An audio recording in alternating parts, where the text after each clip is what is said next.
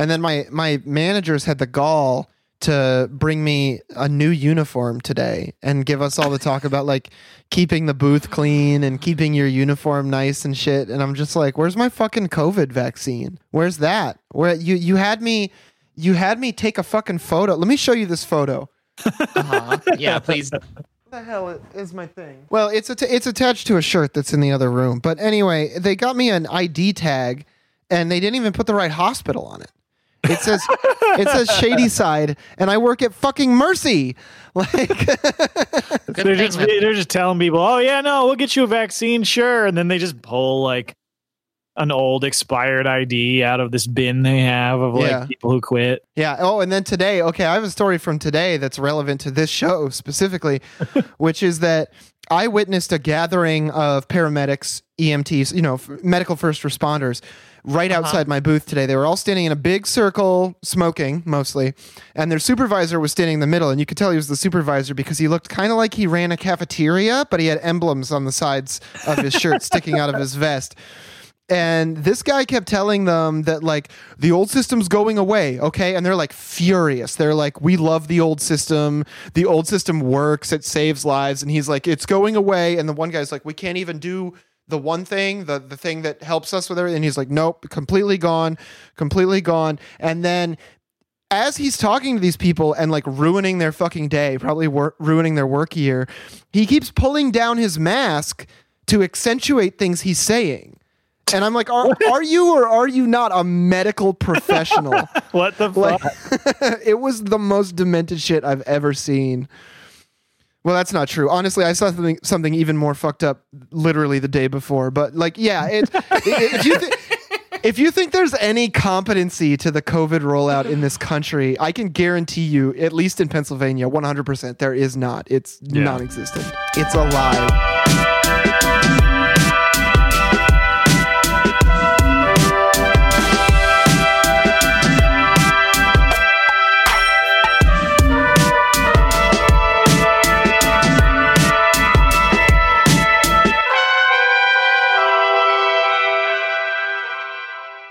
Uh, on that note, welcome everybody to the show. This is Work Stoppage. I'm one of your hosts, John. I'm Lena. I'm Dan. And uh, this is a public episode, so if you want to support us a little bit more and get twice as many episodes per month, uh, you can support us on Patreon for five dollars a month. If you want to help us out a little bit more, if you don't have the five bucks, leave us a five star review on Apple Podcast. It really helps people find the show. And don't forget to hop in the Discord so you can see all the hot memes and uh, get enraged every time someone posts a worker news story. So yeah, yeah, and especially the um, the Patreon is great because we've been covering. Uh, we're going to continue it uh, this episode, but our our modern slavery kind of thing. In the last episode, we covered um, the kafala system, um, and and if you don't know about that, it is super interesting. So make sure to grab that episode. yeah, we're going to talk a little bit more about that later today. I think. Yeah, a related issue. Right, but first we want to talk about something that happened and that has everybody just like excited. Excited. Biden said, Biden said a few words, everyone. Biden came to a fucking union rally and he said, these folks probably deserve some money. And everyone lost their fucking minds. This is the Most progressive. progressive president ever. Literally, his quote was. You should all remember that the National Labor Relations Act didn't just say that unions are allowed to exist, it said that we should encourage unions. There should be no intimidation, no coercion, no threats, no anti union propaganda. No supervisor should confront employees about their union preferences. That is a incredibly basic shit that like everybody should just note right off the bat. And B, those are provisions in the National Labor Relations Act because unions forced the government to put them there. This framing of like we should all remember that Big Daddy Uncle Sam gave you these working rights and and Yeah, that there's a process to be followed here. Fuck you. Yeah, Fuck absolutely not. Yeah, and I mean, like, they don't even protect against this shit. Union busting is legal. There's literally like a part in the government that says that they are persuaders. Like, there, oh, there's yeah. literally a classification in the government for those assholes called persuaders. Yeah. You know what they used to call a persuader? Uh, a, a bat wrapped in barbed wire. You know what? And it wasn't. It wasn't. The, but uh, yeah, people are just like crapping their pants about this. Like in the late in the payday report article that we were looking at, I saw that it's there was just a little standalone paragraph. One sentence is, said labor historians hailed the speech as a landmark turning point in how presidents help unions. I'm just like, Oh, really? Which who? yeah, yeah. What what, What labor, labor historian is like such a fucking brainwormed lib that they think that somebody who's like, so, labor historian okay Neera that- Tandon says yeah, yeah, labor historian and prominent YouTuber Vaush said that Joe Biden. Biden said we shouldn't eliminate all unions. Immediately hailed as most pro-union president of all time, which really just gives you an indication of how fucking broken everything is here. Yeah. Yeah. Well, and like this was one of the big selling points of Biden, right? Was that at least on domestic worker issues, he was probably going to be better than Trump. But it's like, what what do we get? We get like a few kind words. Like this is this We is the, the- labor rights equivalent of thoughts and prayers. A hundred Yeah. percent.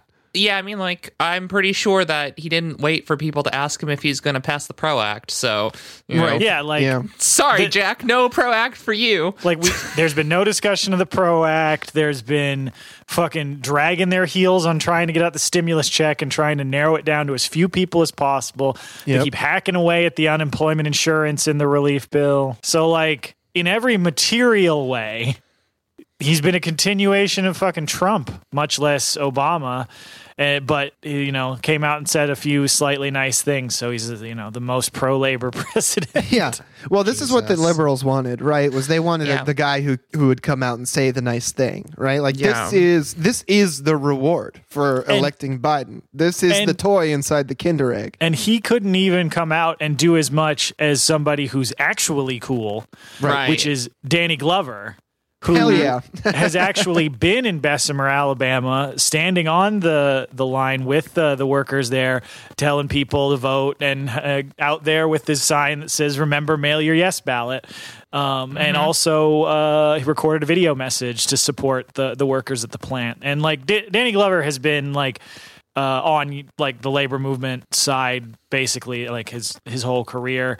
Um, he's been in a bunch of like really pro labor movies. He was in Sorry to Bother You. Um, and he's I've seen like there's been a ton of like strikes in the past that I've seen like often like the one the first celebrity that actually like does anything to support them is is Danny Glover. So I just think it's it's really cool that um somebody in his position who like doesn't have to get involved with this in any way is actually like show physically showing up Yep. to to stand out there with the workers and support them. Yeah, and lots of props to him. If you do if you do a cursory Google search of times that he showed up to support uh striking workers or labor activists or whatever, it's like, you know, 2021, 2019, 2017, 2015 he tried to save the postal service. Like it's like every 2 years he's like, I need to save the working class. Uh, which rules. I love that. Yeah, I was watching the actual like the video clip of him like being reported on the news because that's when the news like really was out there. They had a bunch of news people out there talking to him, and like this dude can talk about labor. Like Yeah. he Yeah. he knows his shit. And uh and through watching that, I was seeing everybody in their RWDSU shirts, and so uh, though this is an audio medium, you can just know that I'm wearing my old, very worn RWDSU shirt today while recording. Yeah, so uh, so that was just we just wanted to mention a couple of those things since the Bessemer uh, election is obviously going to be looming large over labor news for uh, for the next month or so. Um, yeah, but um, Yeah, but so I'm don't let anybody tell you there are there are no good celebrities. All right, Right. We, Danny Danny Glover. There's at least one good celebrity. Yeah, yeah. So in the next part in our Amazon Watch segment for today is um it's this kind of confusing article which is really interesting take is like Amazon has been co- put uh making ads and tweeting videos and stuff like that supporting the $15 minimum wage Ah, um, yes. and and I and I feel like um though this is a weird op and Yeah, I, and, I, well, and I really a- like to understand it better. Um, well, from like what I gleaned from it, it's like the privilege of their position, right? Like they're Yeah. so big and they're so monopolized that they can pay. They're already paying their workers. Like this was a big news item. I think it was two years ago, roughly, when they said like we're instating uh, company wide uh, fifteen dollar minimum wage, and they're basically doing it because like it's a good PR move. Yeah, right? that's what I was And then they can put pressure on their competitors. They don't. They don't actually care about paying their employees fifteen dollars an hour, and a lot of them functionally still don't make that, or even close to that. Right. Like, so this is sort of a multi pronged thing for Amazon. Like, they mention in here um, this. Uh, Stacy Mitchell, a co-director for the Institute of Self-Reliance, says that like my read of it is that they, for purely labor market reasons, had to go to fifteen dollars an hour to meet their huge staffing needs, and recognizing they were going to need to do that anyway because of the marketing conditions, they uh, turned decided to parlay it into a publicity move. Right. And yeah. So it's always something they were going to do, and it's the same thing with the McDonald's kiosks. Don't let people Right. tell you that like raising the minimum wage puts workers out of a job. Like McDonald's is going to roll out those fucking kiosks, Yeah. minimum I wage or no. I was thinking that like, well, the if they raise the minimum wage to fifteen dollars an hour, like they're gonna just say, "Oh, this is our victory," and then they're not gonna give like the difference between like the seven twenty five or even like the some states where it's slightly higher and that fifteen dollar mark is not going to be a raise for the workers. That is not Right, going right. to like like we're not gonna be like, "Hey, we're we're actually gonna take that difference." And add it to your wage so that it is clear how much you're being compensated over the minimum wage. No, they are going to maintain their wages the exact same as they are because they are already meeting that standard according to the government. So, yeah, it, it definitely makes sense that it's just some sort of marketing ploy because they technically already pay everyone over $15. Well, and the other thing about it is that it's it's kind of also a marketing coup for Amazon in the way that they shape public perception of warehouse work. Right. Because we now think of it associating it with Amazon that this is you know, Oh. quote unquote, as we've talked about this in the past, quote unquote, unskilled labor. And so Mm-hmm. it's something that should be paid the minimum wage. But the thing is, that's not how, I mean, again, as we've said in the past, unskilled labor is a fake term. Like all labor is skilled labor. Right. Um, but additionally, like the common comparison is between working at Amazon or working at Walmart, since they're you know two of the the nation's highest employers. But like the work in an Amazon warehouse is very different than the work in a Walmart facility. Not that like Walmart workers shouldn't be paid more; they absolutely should. But it's not necessarily an apt comparison. In New Jersey, for instance, uh, warehouse workers before Amazon built several large facilities there, uh, warehouse workers were making an average of $24 an hour. Then Amazon moved in, and in 2019, the average warehouse worker's wage had dropped from $24 an hour to 17.50.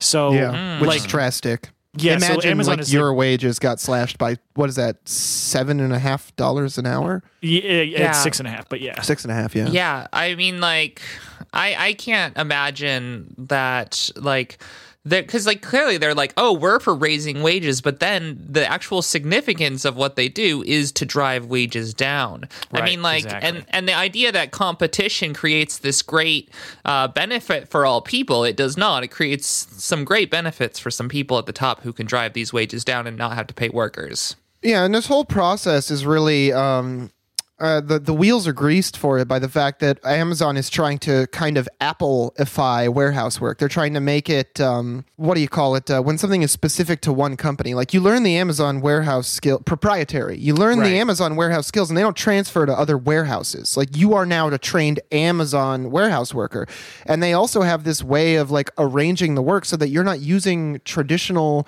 warehouse skills they can just hire anybody in off the street and then they just micromanage you with these insane you know metric systems that end up with creating a lot of worker injuries and deaths not to mention overworking and exhaustion.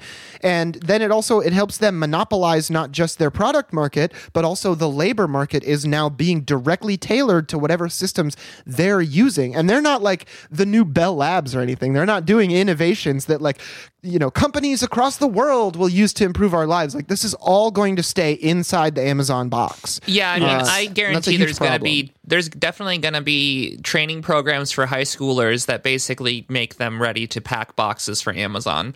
without a For doubt sure. I mean, if it doesn't exist now, it's going to exist next year. So, Yeah, and this this Vice article that most of this is from also just mentioned that like despite Amazon because Amazon's like you know all their talk about how great their wages are. Uh, last year, a GAO study found that uh, more than 4,000 Amazon employees are on food stamps in nine states, uh, which is the fifth most of any company in the country, behind Walmart, two dollar store chains, and the company that is covered in our next couple stories, McDonald's. Ah, McDonald's. And since we're talking about the $15 minimum wage, uh, who better to bring up next than McDonald's? In complete contrast to the way Amazon is trying to opportunize on this, McDonald's just doesn't want it to fucking happen. Right. The the last thing that they want is uh, is a $15 minimum wage, created because their they own like to pretend security agency to stop Yeah. it, right? That's right. And they like to pretend like there's some kind of like small margin, like upstart company that's barely making ends meet or something. Like you can just look this up on the internet. It's not true. yeah, like yeah. they're a publicly Well, but company. John, the thing you don't understand is that it's uh, it's not McDonald's fault. It's all the franchisees' fault, and they're totally separate companies, very different, not the same. They're very different, not the same. That's 100% correct. And that's why the fast food giant needs a secretive intelligence unit to monitor its own workers' activities. Uh, with the Fight for 15 movement, and they are using social media monitoring tools, according to two sources who worked at McDonald's, who had direct knowledge of the surveillance and leaked documents that explain the surveillance strategy and tactics. So they're the the McDonald's are like, "Mm, we could hire the Pinkertons, or we could release the new Mick Pinkerton. uh, buy one get one half off. The Mick Yeah. Pinkerton, that's the greatest new dig uh, against libertarians. I'm definitely going to use that. Yeah. Instead of McNukes, we've got McPinkertons. Oh man, now I'm just. this is just making me realize that that's gonna be a thing. They're gonna gig economy economyify being a Pinkerton, where you sign into the mm-hmm. Mick Pinkerton app and fucking spy on your neighbors like Tumblr posts. Yeah, the com- everything's just going to be distilled down to the competing user bases of Striker Yeah. and Breaker. Like that's going to be it. The first corporate war is gonna be between like the gig workers of two different like temporary private military contracts. Well, and that's the Yeah, exact yeah. ideal that the like the I was just joking about libertarians, but that's kind of like that sort of um, mini fiefdom thing. Like you need police to protect private property, and if you're not gonna, and if you're trying to get rid of the state, you need to have your own police. And so you got what do you have? You have Yeah. the McPinkertons, of course. yeah. Yeah, and this uh, this motherboard article um, mentioned that their intelligence analysts have gone so far as to create like face fake Facebook personas so that they can go in there and try and reconstruct friends lists and networks of people who are involved in Fight for 15 so that they can then spy on everyone that they know to try and establish this like total info to, to borrow a phrase from the early 2000s total information dominance over Yeah. their interactions you- with their workers If I post the like this episode or any episode somewhere and you happen to find it and then you try to friend me on Facebook, I'm not going to accept your friend request. Just know, just know that. Like I don't accept I don't just accept randos specifically because like I imagine that people who like maybe have good intentions, but especially if there's not much information on your profile, I'm going to assume that you're just mapping my friends list. Yeah, well, I mean, like that's probably what all of those like weird alien profiles were. Remember that a few years ago Oh, when yeah. everyone was like, "Why are these aliens with weird like uh Amharic names like friending me on Facebook?" And it's like it's probably just like Twitter trying to figure out what your Facebook friends map looks like and how to replicate that on the Bird app or something. You know, it's like right it if if something weird is happening, there's a pretty good chance it's just like weird corporate espionage. yeah and like in addition this article points out that uh, one of the country's top uh, anti-union law firms little Mendels, uh, Lit- littler, Littler Mendelson. Mendelson, Littler Mendelson. which I actually have met some of those motherfuckers personally. I sat down across the table from those motherfuckers, and I hope that they burn in hell. Yeah, I mean they're enormous, right? Like I looked them up and I was like, "Oh, they're based out of Pittsburgh." And I was like, "No, they're not based out of Pittsburgh. They're based out of everywhere. They have an Yeah, office in like right. every fucking city in the US, Canada, Australia, like the entire Uh-huh. I English was- speaking world." I went in. I went up of in that Capitol. building. They got water pitchers in every room and like little coasters that say Littler Mendelson on them. And- oh, so- just the kind of people you want to just like grr, turn a golf pencil on like yeah. And so Yep. for years, these uh, this co- this law firm has had a legal hotline for McDonald's franchise owners that they can call for advice on how to deal with protests and organizing activities. And in addition, again, despite the fact that McDonald's, you know, washes their hands of everything, no, no, it's not us, it's the franchises. In 2014, according to a lawsuit, uh, well, documents retrieved during a lawsuit, the Memphis Police Department said they received authorization from the president of McDonald's to arrest protesting McDonald's workers affiliated with Fight for 15. So I mean, I can't make fun of libertarians anymore because they got their way. they got their way. Police receiving authorization from the president of McDonald's is just like Yep. that's it. It's done. Like if, if that And doesn't lay the system like- bare, what does? Like this isn't like I don't know, like the Beaverton Police Department in like some twenty person town. Like Memphis is a decent sized city. Yeah, I mean, like when when you're when you're uh, f- basically going to be arrested or not, based on if the com- the company's like, you know, they're really not actually meeting their messaging goals. I think that we can just let them stay out there and waste their breath. Or, oh, these people are actually maybe getting their point out. Will you please arrest them, Mister Police? Like that's Right. exactly what's happening, and that's actually probably what's been happening the whole fucking time. Yeah, I mean, like, and the the whole like McDonald's like executive board has been saying shit like, "Oh, uh, we are, you know, we don't do anything unlawful. We've only been using publicly available information." Right. And it's like, look, technically, making fake Facebook profiles and friending people to get through that tiny little layer of security, it's still technically public information. Like anyone with two brain cells to knock together sees what you're doing here. And anybody who's ever worked in in like a, a competitive, like jockey corporate environment knows that the psychos at McDonald's who are trying to spy on the workers are just like definitely not playing by the rules and then filling out the paperwork at the end of the day to make it look like they did. Because who do they turn that paperwork into? The McDonald's Corporation. you know, Right. not not an auditor, not an arbitrating party, none of that. None of that. It's all internal. So they're not accountable to anybody. And the police don't care. The the government certainly doesn't care. Everybody in power wants McDonald's to get their way on this. Well, and uh, what I thought was interesting was you see in here when they're confronted with this, they do the same thing that we hear from the government when the government gets called on doing bullshit in court, which is they they're saying that oh we don't do anything wrong. We're fo- we do have a team quote focused on identifying any potential safety threats that could pose harm to our crew, franchisee, and customers in nearly forty thousand communities globally in which we operate.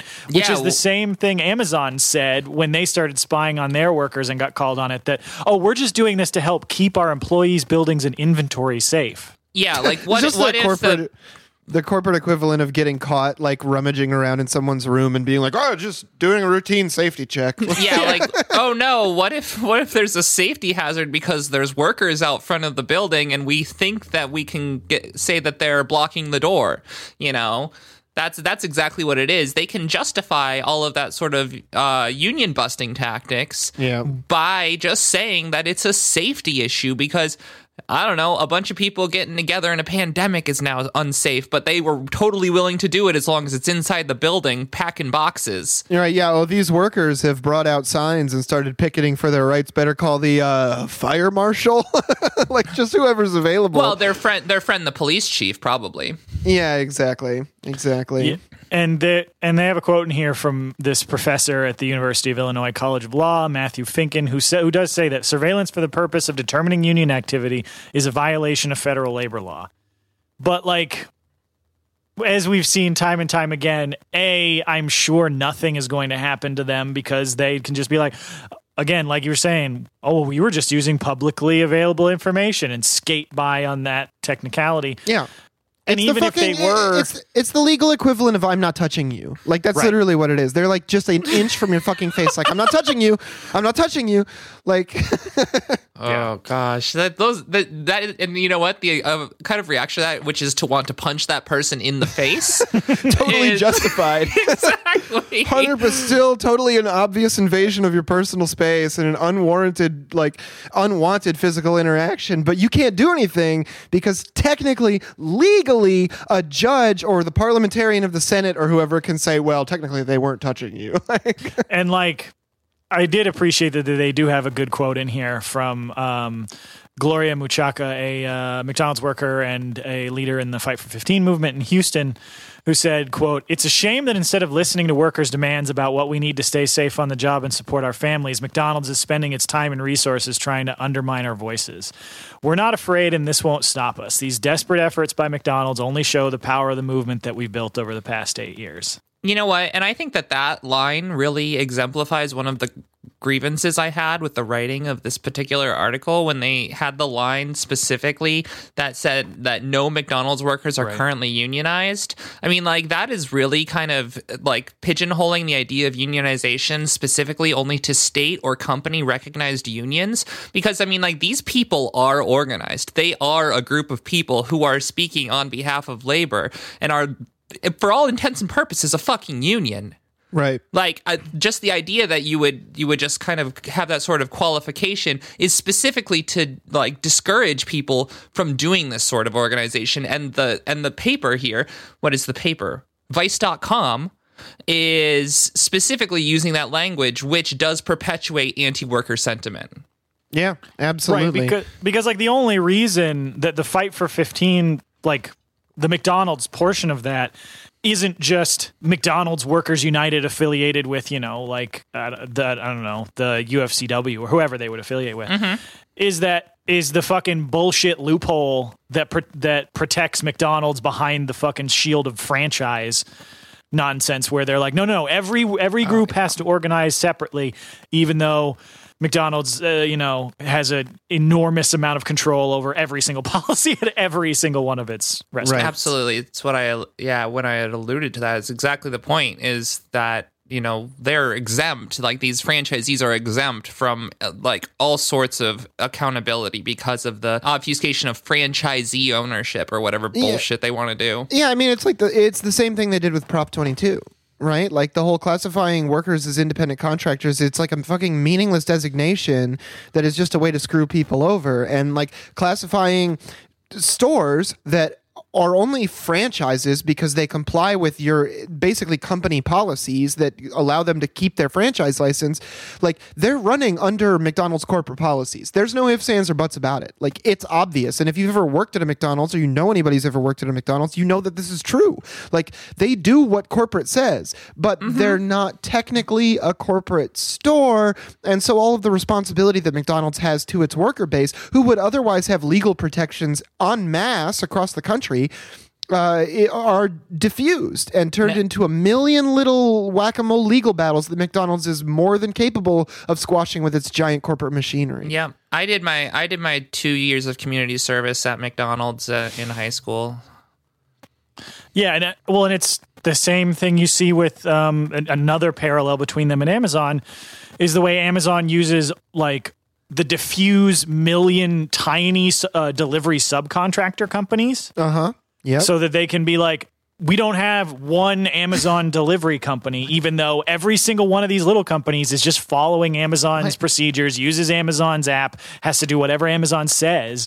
So, for all intents and purposes, are a part of Amazon. But because they can fragment it into these like hundreds of tiny sub companies, that makes organizing those workers that much more difficult. What it's all the- liability math. That's the whole Yeah. thing. Like this is how buildings get built too. Like a contractor shows up, takes on the the you know the responsibility of the entire job, and then subcontracts out to a bunch of different people, so he doesn't have to take out like nineteen fucking insurance loans. And it's like, why if we don't we wouldn't need all of this fucking liability litigation that causes everything to break into these like spider webbing like esoteric ripples of like who's responsible for what in what situation that ultimately just masks the power's Insurance real lobby. responsibility Insurance to the, lobby. to the people. I know, but or, or better better than that, like just take care of people. Like just establish some like baseline like social and medical rights in this country because we don't Right. fucking have any. Oh yeah, of For course. the love of God. I, I, I said uh, community service, but I really meant like what is the when you're conscripted or into a military for st- You for got state- drafted into military. Yeah, McDonald's? basically I got drafted. That's what I meant. To, I meant to Yeah. refer to as being drafted into McDonald's. That's how I feel about my time at Starbucks, honestly. yeah. give it a few years and that's what's going to be like high school if you're going to like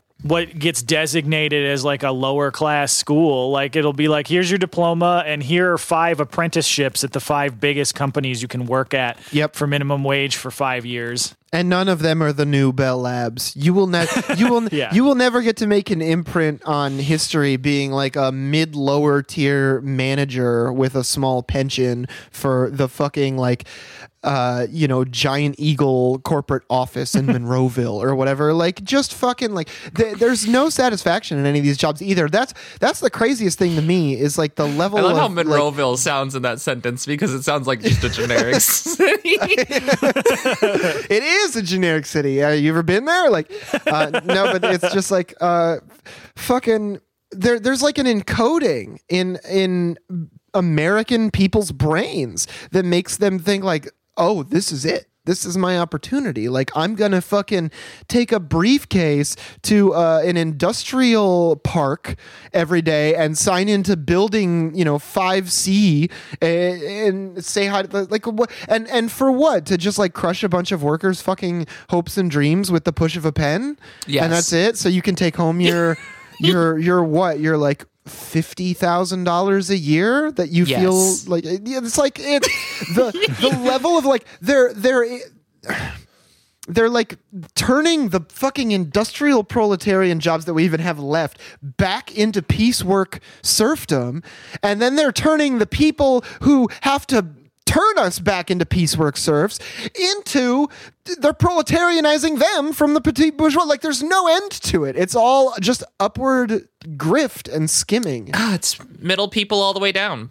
yeah. And and this this this like breakdown this diffusion of responsibility so that like nobody can ever get at the actual you know dominating portion of this in mcdonald's like corporate leads to the situations that we see in the second article that we have in today about mcdonald's which is um there's this article in CBS News uh, about four uh, women who worked at McDonald's who have all either filed discrimination charges or lawsuits against McDonald's corporate uh, or their independently owned franchises, alleging uh, a pervasive culture of sexual harassment uh, and sexual assault at the company. There was an attorney uh, for the ACLU they quote in there, Jillian Thomas, who said that hundreds of female employees have been subjected to sexual harassment at McDonald's restaurant and described as many as 100 lawsuits and charges of discrimination.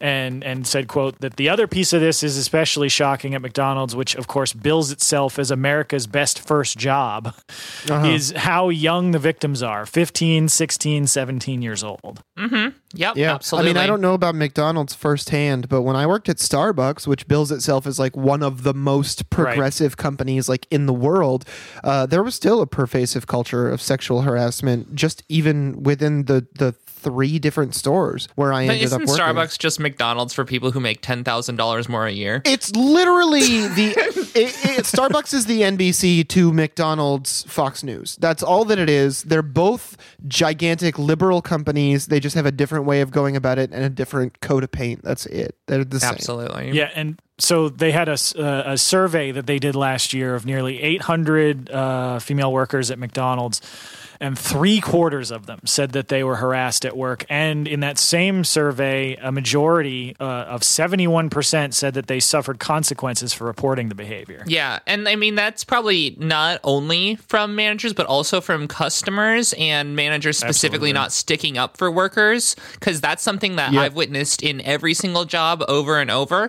is sexual harassment from customers, and then managers just keeping their heads down because customers always right. Yep. Right. Oh, I fucking I I witnessed like bald faced sexual harassment, like somebody trying to grab someone's private parts through their apron, basically. And what came out of that was like a mediation session with the G, not just the the GM of the store, but also corporate. And you, do you know what was done about it? They got a fucking strike. They got a oh, strike. yeah. A strike out of three to to a suspension. Like it's so fucking ridiculous uh, Yeah. the way that this stuff is handled and the way that it just gets fucking glossed over at the end of the day. Like this ser- every time it happens, it's more serious than like I don't know the whole like last week's events in the store or you know the last fucking month. Right, and even that is assuming like that person uh like repeat offends, which a lot of those uh, harassers do. Yeah. Um, then they somehow manage to stack up three and get fired, move on to the next place, and be a serial harasser at the next place too. Yeah, and uh, you know, I I don't know for sure that that's what happened in in this particular situation, but a lot of times you get somebody in and they're a problem, you know, whether it's sexual harassment or whatever else, and it's like, oh yeah, they were a manager at Big Lots before, and then before that they were a manager at Macy's, and it's like, why do they Right. keep jumping from manager job to manager job? Yeah, they weren't getting Yeah, and- fired for union activity. I'll tell you that. Yeah, that's right. Well, yeah, and, and one of the women that's quoted in here uh, said that after she reported the harassment, that they cut her hours to down to eleven to, f- to fifteen hours. They'll do that Mhm, too. And that hap- Yep. that happens because people are like, I don't want to work with that person who sexually harassed me, but they're and they're like, well, we're not going to fire that person, and that person is the manager, and so they get forty hours, and now you get less. That I've seen that happen too. that's like a soft way of firing people too, right? Right. Like that's like a lot of people quit. You have to quit when Yep. your hours are cut from something like 40 or 35 down to something like 10 or 15. It's just not tenable. You're making a third of the money that you were making before. They're basically saying like you caused a problem by reporting this. Now get out of here. Right. And here that's the other thing too is like there's always these like accountability exercises and these drives within companies and these like broad but kind of like like do nothing organizations that are like we're finally going to tackle the issue of sexual harassment in the workplace and it's like there needs to be a new legal standard for this Right. shit and I just don't have faith in the in the ruling class of right now to carry Yeah. through on anything like that. Like it's kind of a, it, it's a Green New Deal situation where it's like you would have to do something almost tantamount to socialism to really protect people's rights in the workplace, whether that's sexual harassment related or whatever, really. But you know, in particular, like the the kind of conversation that we need to have about the way that people are handled and and the like what's appropriate in a workplace can't be stemming from these like wh- who's what what era's norms are we even still working with like 90s which are kind of just a permutation of 70s uh workplace norms like that's Right. so fucking far out of date Well, and you know, I think it gets that particular issue really right. Is Tanya from Trillbillies? Uh, she had put a video out on Means TV recently about um, like sexual sexual education and stuff like that, and how consent is basically not taught, and how Right. there's a, like a really deep understanding that people need to to get from that and have that conversation, especially with young people, because it's actually specifically not taught. But and it seems almost like on purpose because it Right. goes so much further than just like sexual interaction. It also just it, like, do I consent to being underpaid and like not having health care? Absolutely not.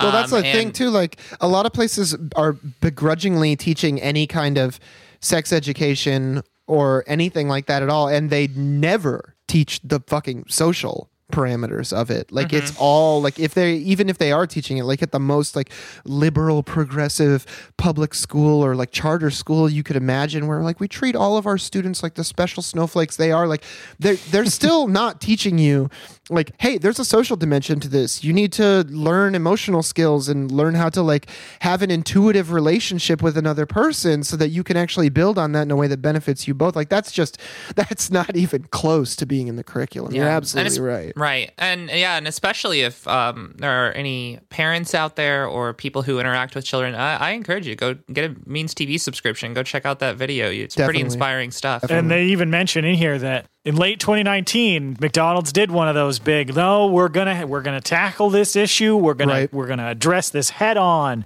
and they put out an extensive new policy for dealing with sexual harassment.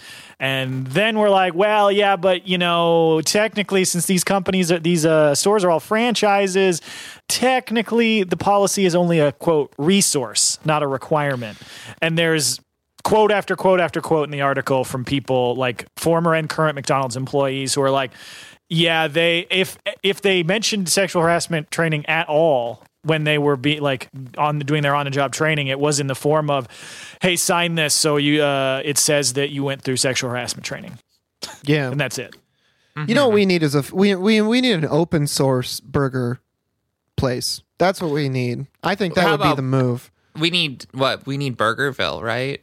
Yeah. The- get the get the the that because the they have the IWW union. Honestly, like Oh yeah, that's true. up in That's true. Washington, I believe. Only Yeah, I mean- burgers. Yeah. this is this is a difficult topic to handle because it's like I don't know if there are really a whole lot of outs here. I mean, like it, like I said, like if we want to do something about this, it's bigger than just like tackling the McDonald's infrastructure, which is already enough of a fucking you know Right. just like swimming monolith of franchisees and like all kinds of different s- sublettings of of power and and delegations of responsibility. Yeah, I mean, like, I feel like the sort of thing it obviously calls for is essentially a workers' bill of rights, and it's like when you actually take that to where it would need to go to be effective, it's like, hmm, Yeah. you know, if you're going to go that far, it's not that much further to be like, you know, what I think is an essential workers' right is democratic control of the workplace. That's the thing. Yeah. And then all of a sudden there are CIA agents on the park benches in all your neighborhoods. Yeah. And so- And Mick Pinkerton's following all your accounts. yeah. So that's Absolutely. it's pretty tough. I mean, like it really. I almost think that that's what we're gonna get at some point from the Joe Biden presidency is like a D-Ray version of a workers' bill of rights. You know what I'm talking about? Like Yeah. the mm-hmm. most watered down liberal, and they're gonna give the most moderate like worker activist that they can find a very official position and a nice salary, and eventually they'll lead the AFL after Trumka dies. So Yeah. Forced arbitration is now allowed, but you have to be given access to five minutes discussion with a lawyer first. Oh Lord, yeah, yeah. Speaking of inadequate rights, I think we could move to our main story, which is a continuation on our modern slavery segments, which uh, Yep. we did uh, one in our Patreon episode, and if you had listened to the public episode uh, two episodes ago, we did a bit on that, and we're going to talk a little bit about um, what is titled super exploitation. yeah. So um, when we first started talking about this, there were uh, this topic. There were a couple of like major stories that just popped back into my memory from reading about this in the past, and the kafala system that we talked about on our last Patreon episode was one of them, and the other one was uh, basic it, it- the global situation with uh, migrant domestic workers in general, but also specifically the plight of Filipino workers. Uh, and and this is prompted from a recent story uh, at the end of January from the Guardian, uh, where they interviewed more than a dozen Filipino women across Asia, Europe, and the Middle East uh, since the beginning of the pandemic. Most who of whom had lost their jobs and had their salaries cut since the pandemic started uh, and others had found themselves subject to all sorts of abuse, including physical abuse. And uh, the reason that I'm focusing on the Philippines for a lot of this is that uh, the Philippines specifically has 10 million of its citizens working overseas, and about a third of them are are uh, women working in quote unquote elementary jobs, which is another term for quote Low unskilled wage- labor. like- Right. Yeah. Yeah. Yeah. I Uh, mean, and- these these uh, migrant workers account for eight point eight percent of the Philippines' total GDP.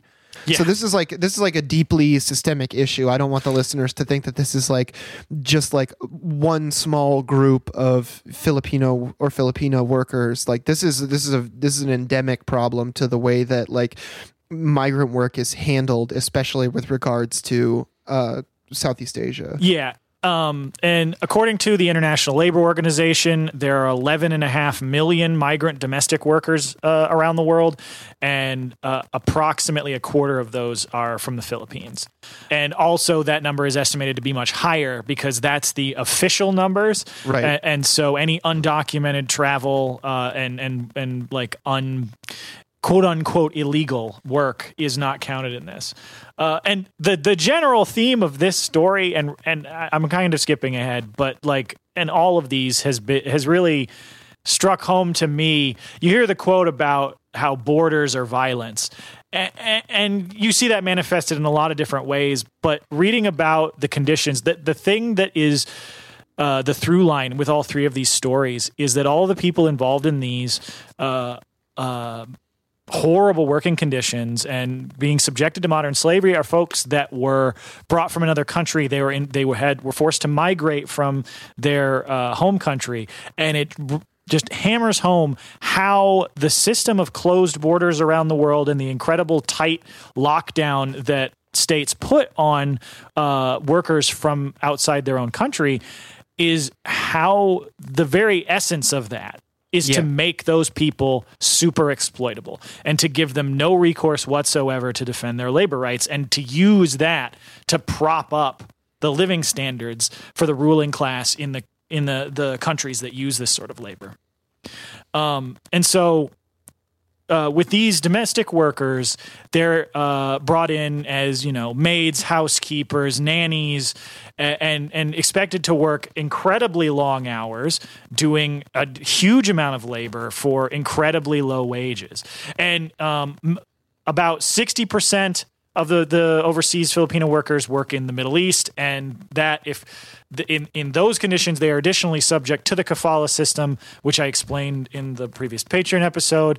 Uh, it essentially it robs uh, workers of even more rights than they have uh, uh, in like quote unquote you know democracies. Um, but this isn't just another like repeat of the situation where like these are all jobs in the Middle East. Uh, there are Filipino migrant workers all over uh, Europe and um, the U.S. who face essentially the same conditions they do in the Middle East.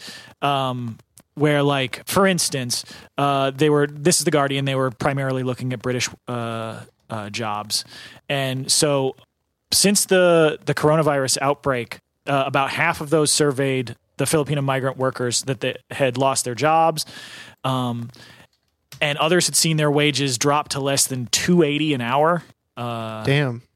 which is less than a quarter of the UK's minimum wage. Right. And the one that this is the one that really hit me, which was that of those who got infected with the coronavirus, uh, one in four were too scared to ask the NHS for help because they were worried about that affecting their immigration status in the future. And this is in a country with Oh, yeah. with universal health care. Right. So like in addition to the fears people had like even even like when you're not like obviously here you additionally have to worry about the bill. But that like you you hear like, you know, the England constantly tout the NHS and you know understandably so. It's a good system. But this is what like closed borders and criminalizing migration does. Like you have people in the midst of a pandemic terrified to go get treatment which is supposed to be free and available for everyone because the immigration system says that if they go do that and they're caught uh, like you know working in an undocumented situation that they can be deported they can you know they can go to jail and and like you said john like the it's not just like if people be like, well, you know, if you're trapped in a bad working condition, why would being deported be bad? Well, I mean, as you mentioned, that like these folks send, uh, how much was it? 26 billion pounds a year, which is about 30 billion dollars Yeah. back to their families in the Philippines, which is like like John said, is almost 10% of the Philippines total GDP. Like there are thousands, if not millions, of families in in the Philippines that depend on this money.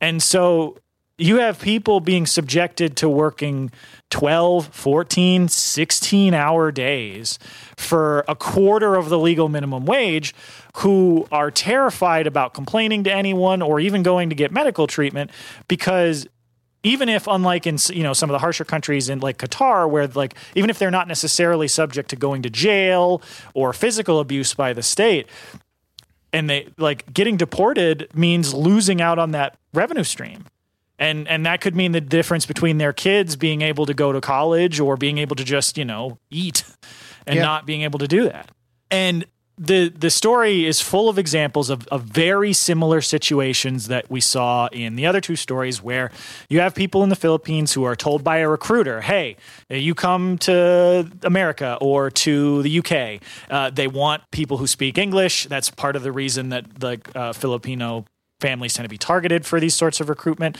Um, you come here, you'll make all this money, you'll be able to send it back. It'll be great. Your kids can work a, a life. You'll you'll work normal hours. Da da da da. They get to the country.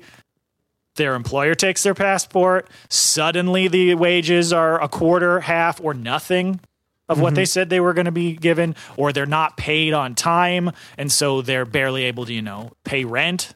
Um, they mention in here an example of uh, this one worker, uh, Mimi, who worked in uh, West London, who was brought over by a family that she had previously lived with in Hong Kong and works 12 hours a day, five days a week, taking care of two kids under the age of 10, and is only earning $7 an hour. And, at, and because of how low that is, and because this is in London, uh, she then most days has to go clean another person's house for several hours just to be able to make enough money to barely be able to afford living with three other roommates in a boarding house. And since COVID started, uh, she's been made to do all of that work in addition to disinfecting both homes and not being given the PPE that you know a worker would need for this sort of thing because these rich families that bring in these domestic workers they don't give a shit about any of that. It's like no, we have to keep up our normal standard of living, and you know if you complain, we'll just fire you. Obviously, everybody's you know worried about losing their job, but specifically for migrant workers in so many places, not just in the Middle East, but even in the UK and here, you'd see this here too in the US, that if she gets fired, she could immediately risk being deported. Uh, because the, the, the article mentions that until 2012, an overseas domestic worker visa allowed Filipino women to quit their jobs and find a new employer without it affecting their immigration status. But when the conservatives took power, uh, they removed that right. So now, if you get fired or try to change your job, they're like, no, no, no, no, no. You were brought in to do this job. You're not doing this job. We're sending you out. And so you have even in country the the supposedly civilized and advanced and democratic West, you have the same exact conditions of modern slavery that you do in in in you know the the global south and in, all these places where that the media portrays as that's where all where we've been managed to push all of the labor exploitation out of sight and out of mind but it's happening in every major city because the rich are not going to go without their cheap labor Yeah. So in a lot of ways, they've kind of turned the the Filipino like migrant workforce into like uh, a real just like labor underclass of the whole world because you see these absolutely these problems happening in like Brazil, the United States, all across Europe, all across uh, the Middle East, you know, all across the rest of Asia. It's like it, there's it's hard to find a place that does not seem to engage in this incredibly common practice. And like a lot of this, like you said, is like some of it is above board. What we know about it is technically legally above board. Still doesn't make it good, but like it, it's documentable. But like how much of this is happening in quote unquote illegal or informal economies that we don't even know Right. about? Like where's there's so many layers of potential like unseen uh, exploitation Right, happening and- under the surface here. Yeah, and when people are putting put in these situations, I mean, uh, I'm certain that it's really easy for people who are especially nefarious to basically say, "Oh, I'm giving you room and board. That's that should be enough." Yep. Right. Yep. Yeah, absolutely. Well, yeah, and and so these lack of rights directly contributes to the incredibly high ra- like rate of basically slavery, which is referred to, you know, as be- women being trafficked in Right. this, basically forced to be a a house slave, basically to clean the house for nothing. Um, and there was a study that was done um, on the National Human Trafficking Hotline in the U.S. that showed that uh, the the largest single category, and this is covers all forms of human trafficking, and the largest single category that was reported over the over a period from 2007 to 2017, the largest category was involving domestic workers, and uh, they have a quote in here that like that's attributed in part to the near total lack of interim legal options. There's no way to get justice, get back pay, or otherwise get help before a situation becomes intolerable or escalates into trafficking. And even in cases where people report trafficking and the system actually believes them, they mention in the UK, if folks report trafficking and are accepted, the workers are still not allowed to work in the country until their visa application is processed, which could take three years. And until then, they're expected to live on an as- asylum support allowance of $55 a week. Wow. So, like, that's your, that's the way they have, no, no, we're fighting trafficking by forcing people into an unlivable poverty situation. Yeah. Well, like, I just, mean, come just on, open rent the is- fucking rent- borders. Rent is easily two hundred dollars a month, right? Right. yeah. Like just Yeah, open the fucking borders. Like just let people live somewhere, you know, for the love of God. Like I know, like remember when the election was happening and everybody was like, "Oh, I'm going to move out of the country." Like, do you know how fucking hard it is to actually gain Right. residency in another country? And that's being from America. Like a lot of doors are actually open to us. Uh, for a lot of people, like g- entering a country illegally is the only way they can get in there to make money. Period. And that's Yeah. that subjects them to an incredible amount of exploitation. and there was a quote in here that just really I thought like summed it up, which it's like I don't know if this person was giving was was being a bit sardonic or if they were being just starry-eyed optimist or well, like you know, naive, but there there was a quote in here from the report that said Quote, the system by which many domestic workers from foreign countries enter the United States is so poorly designed that it could arguably be said to encourage exploitation and trafficking. It's like, yeah, I'm sure it does. yeah. Oh no! I bet you just figuring this one out. I guess. Yeah. All right. Yeah. I mean, like honestly, I'm not surprised at all. Yeah, you and it's it's it's this glaring contrast between like the laws we have res- like around the movement of capital and like finance and the way you can move money from country to country. Oh no, we got to we got to pull out all the stops and set up free trade agreements with every country in the world.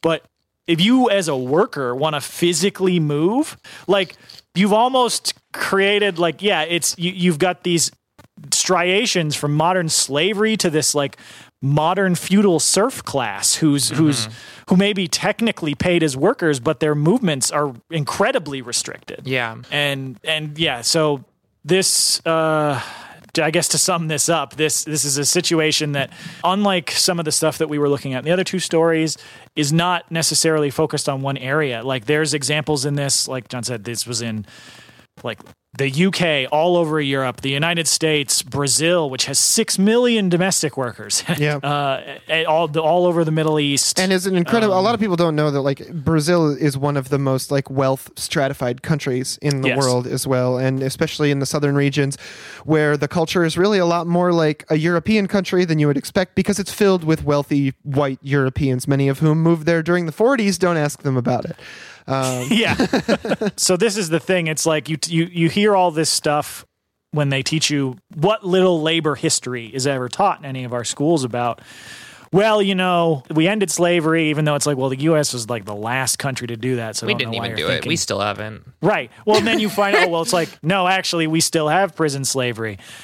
And there's also still slavery benefiting the U.S. all over the world, including Yeah. still in the U.S. Uh-huh. It's just not recognized as such. And it's not ever reported on because it benefits everybody who, you know, is the one paying to make sure the media reports what it does. Yeah, well, they did. They never wanted to abolish the function of slavery, right? Because the function of slavery makes people makes already wealthy people an incredible amount of money. They just needed to abolish the category of slavery, the the nomination, the like, Right. the putting a name to it. And the more that they do that, the more that they can actually bring back so many elements of chattel slavery, which is what we commonly think of, because we we we should call it what it is as well, because like there are so many forms of slavery. It, we should remind people like chattel slavery is not the only type. Like wage slavery is just as legitimate, especially when people are being paid something like you know two and a half dollars an hour or pounds or mm-hmm. whatever. Twenty dollars a day. You yeah, know. exactly. yeah, to, to try and afford rent in London. Yeah. So, it reminds me of how what what I can't remember how exactly it was received. What when Andrew Yang was like, "Oh, we should pay like um, stay at home mothers for the unpaid labor of keeping up the house," and like people were. I mean, obviously the the pay house workers movement from the '70s, which which kind of failed, was like you know kind of the beginnings of that. And I and I just like really want to remind people that there are a lot of people out there doing immense amounts of unpaid work. And I mean, like, Yeah. I don't mean to to sure. platform Andrew Yang because he fucking sucks, piece of shit. But like, yeah, I, Yeah, well, like just- you know, the idea of UBI is good. We just can't do the Andrew Yang UBI, which is horrible Right. and like liberal and going to be crazy means tested and everything. We need like a good socialist UBI that takes a lot of money from rich people and gives it to everyone else. Yeah. Oh, and and I was when I was referring to twenty dollars a day, I was just thinking about when I was reading about like surrogacy in India and how um, yeah. how surrogates are paid about two twenty five hundred to five thousand per pregnancy. It's about seven to it's or it's about seven to eight months worth of labor, twenty four hours a day, uh, and when you when you do that math out, it equals uh, between ten and twenty dollars a day. Um, that is incredible. That's yeah. wild. I did not Yeah. know that. uh, I don't want to get way too deep in that. That's enough. That's a total. There's a, actually so much more to that particular topic. Would, yeah, I don't. Yeah, so I'm just I'm just glad that we were able to highlight some of this stuff that really doesn't get talked about very much. But I know it's not necessarily, you know, the happiest point to end on. So I know B, you found a little more uh, yeah. This- upbeat of a story. I was for like, because we, we were considering putting Myanmar and the the military coup and like the the strike that's going on there, but we're gonna actually gonna we're gonna do that on the Patreon episode. Turns out military coups are like a whole can of worms that you have to open up very carefully. a lot of stuff. And so into on that. instead, we're gonna cover this uh, brewery, this craft brewery in Columbus, which Hell was actually uh, sent to me by one of our our good friends from uh, the Discord, and uh, this is specifically a brewery called, which I actually put so many notes in here. It's called. and oh, it's called Platform platform. It's lit, like I'm just like I can't find the word because it's such like a generic word. But anyway, um, basically, uh, there was this brewery and everybody quit. Like everybody just quit and walked the fuck out. It was cool. Um, but they wrote this really like this uh, two page letter or a front and back page letter um, that actually went over the, a lot of their grievances, which they said that they had very much so worked to address.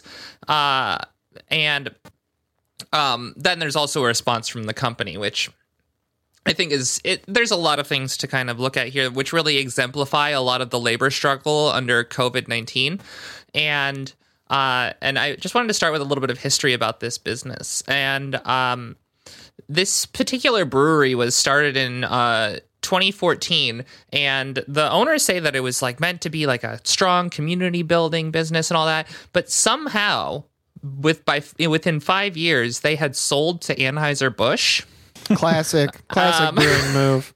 yeah, There's only like fucking four beer companies left in the United States anymore. We have a million varieties of, of like quote unquote craft beer, and they're all made by like Miller Coors, Anheuser Busch, uh, Molson, and whoever they. I think they merged with Heineken, uh, if I remember correctly. And then there's another one. It's like that's all we fucking get. So so clearly it was just some people trying to make a few bucks and uh they the the sign which I should I might just use as the the art so you might have seen it already but it just says the entire platform Columbus crew has quit the tap room is closed until further notice thank you like they literally put a sign on the door and left um, and owns. and they wrote this grievance letter which claims that uh, pa- praise for pan- uh, praise for the workers uh, in light of the pandemic has been entirely performative. They the business has been quote shattering goals. So the obviously the business has making, been making tons of money in the pandemic, but yet uh, the on-site workers, especially at this particular um, uh, tap room, and I think they do some brewing there. Has received no hazard pay. Um, the because also in the diminished amount of people who are coming into establishments, an eight-hour shift for workers uh, affords them about less than twenty dollars in tips, many like many different days, which if you're a tipped worker, you know that 20 bucks is ain't Yeah. shit. That is not nothing. shit. Um, yeah. And hourly workers are required to do hard tasks uh, that salaried workers, uh, salaried sales workers are not required to do. And there's like, I was, I'm sure that there's some nuance in there. And uh, if you, I'll, you should check out the actual letter. Um, uh, there's like a tweet which I think we can link to in the in the episode notes, but uh, just like differences in in required work, um, and then there's this kind of perception that the workers said was that the company when when um, acquired by Anheuser-Busch had tried to quote like lower overhead which really meant just squeeze the workers for every little ounce of money Yep. that they can get um, highly underpaid like uh, high, like skeleton shifts like so even though the um the it's a little slow during the pandemic they're still like busting their ass like crazy because they won't hire enough people to actually like make the job doable which Right. if you've ever worked in food work that's almost every shift it's not uncommon at all it's it's atrocious but I mean, it was happening here. Um, they said that that three or more workers had been diagnosed with COVID and no one had been informed. Like they literally just didn't tell anyone that they had been, normal, including very people, cool. someone who was in the kitchen. That like, and they didn't just they didn't close down. They didn't disinfect anything. They literally just kept going business as normal.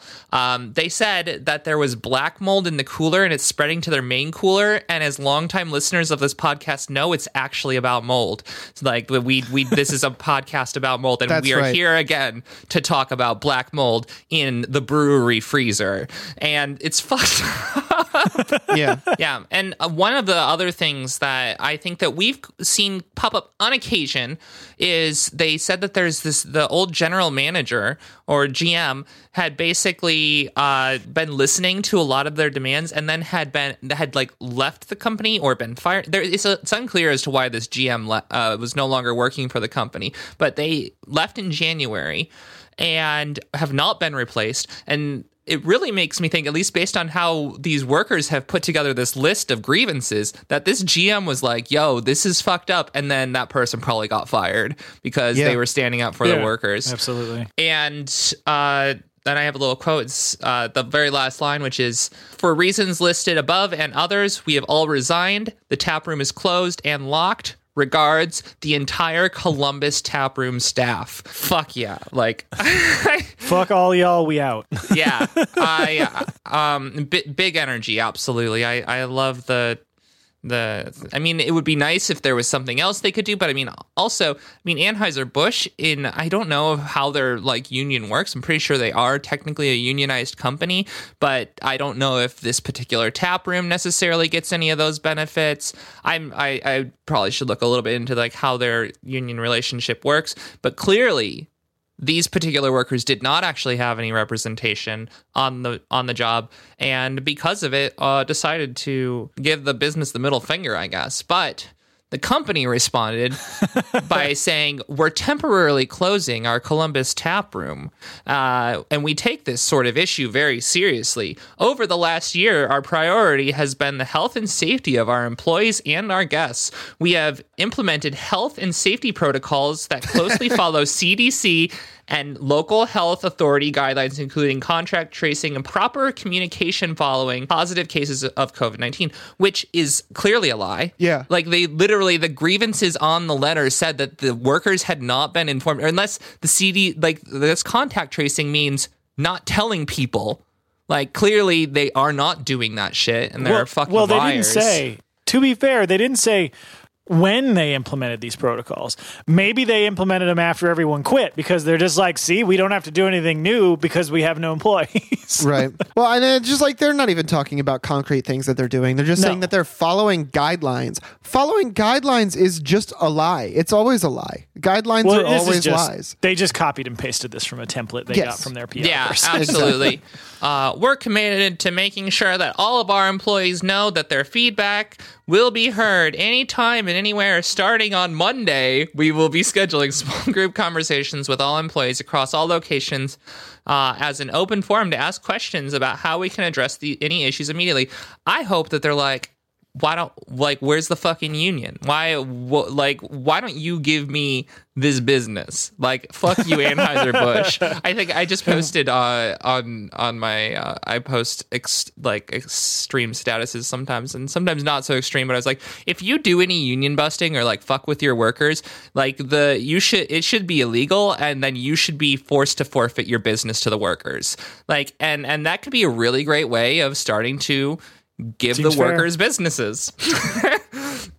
But yeah, then it was like the platform co-founders who signed the letter, and it makes me think that like maybe they stayed a part of it when they sold to Anheuser-Busch and that they basically just got a huge buyout and a huge amount of money, but they still wanted to be like the public figureheads or some bullshit. I don't Yeah. know. Fuck those people. Um, fuck Justin Carson and fuck Paul Benner. Yeah, fuck those ass. two people. Sell to Anheuser-Busch and then you you hold on to your like title so you can like still hang around the brewery and be like, "Hey, we doing good at this table?" And like nobody wants to talk to you and you're just like, "Okay, good. Thank you so much." yeah, That's all that. they do. That's all owners and managers fucking do. They walk around and they schmooze unsuccessfully, and that's it. Getting that's their whole incredibly rich because you managed to sell this business that you didn't do any of the work of, but wanting to stay at the job Right. so that you can go up to the fucking people walking the line and go, working hard or hardly working. Oh my god. Ah, I'm gonna punch you in the face. It's Friday. You guys want some pizza later? I'll order some pizza. Actually, you know, These- we, we make pizza. Johnny, make us a pizza. Like that's really the whole. That's I'm telling like you, though, all they these got. freaks love that shit. yeah. Oh fuck. Ah, speak, speaking of absolutely hilarious shit, I think we can move on to the meme Yeah, review. it's time for the meme review. I don't understand this first one. Me Yep, neither. I know. I- it's literally a reference to the to The cha cha slide. Yeah. to what we, no, the Oh. joke that you made in the fucking uh, Oh, uh, in stream. Club. Yeah, Charlie follow John on yeah, follow John on YouTube because he we make great jokes in there. Yeah, yeah. But, But what's the screenshot from? I, I see that it says left foot. That's let's from stomp. the 1984 That's movie. the 1984 movie. yeah, that's. Big Brother. That's I why I was seen that confused. since ninth grade. yeah, So it's Big Brother telling us how to do the cha cha slide. that's that's correct. Charlie Brown. left foot, let's stomp. I mean, like, uh, I, I, I would love to know what Adorno thinks of the cha cha slide. That's what I want to know. Or wait, is that what that this is? Sounds part two. What? How does he bring it in? The cha cha. Because it's like part two, right? That was always confusing. I'd be at the middle school dance and it'd come on, and he'd be like, Y'all heard this one, or you, you remember from before, or whatever. or "Yeah, yeah, like you you all heard this before," and I'm like, "No, this is the only one no. I've ever."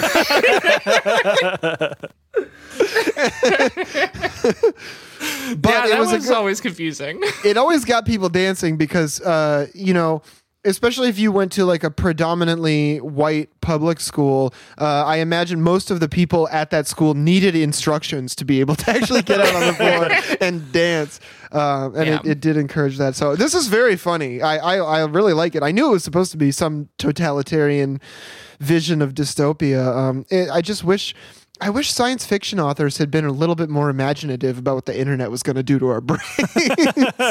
yeah, I guess we do. We have a modern response, which is the next meme, which is just actually a photo. so it's, Yeah. it's just a photo of a mug, and it's the, it's the future is is on the mug, and then there's a sticker right below that says uh, "reduced for quick sale, two dollars." yeah, I saw this one a lot of places. Yeah, and who knows what it said before. Good shit. It's really like got like uh, um what is it like Goodwill? You go into the Goodwill, you see the little stickers on on all of the things. Get this generic Honestly, though, the mug. the way stuff's been going, I think two dollars may be a bit steep. Yeah. for the future. Two dollars for a future. What is right. this? A, what is this? A commodity future? I was talking about just the future. Yeah, yeah, and then like I I pu- pulled in this quote from Oreos and Nilla Wafer's famous child slavery companies, uh, which which uh, I thought kind of fit uh, in that in that vein, which is them kind of bringing up these like trans rights. Like Oreos said trans rights. Yeah, well, yeah. also they are uh, part of the Mondelez Nabisco company, which is currently being Yeah. sued for Two child suits. Two suits at, at Mondelez just being like, oh fuck, oh shit, we're getting sued for child slavery. Make the cookie Twitter account tweet in support of trans people. It's Right. time to bring out the big guns. Right, but then the Nilla Wafers one I think is the funnier one because they're responding to Oreos saying trans people exist, and they say trans people not only exist but are valued and loved by Nilla Wafers. Wow, Nabisco had to one up Mondelez. which is really the I think the thing that trans folks have really been lacking in American society. Not, you know, recognition of their rights as human beings or, you know, granting of their agency. No, agency. but being valued and loved by Nilla Wafers. That's right. oh my John, god! can you do you, this meme that I've got? This next one in here. Do you? Is there like a name for this meme? Because you're the you're oh the meme yeah, expert. the um.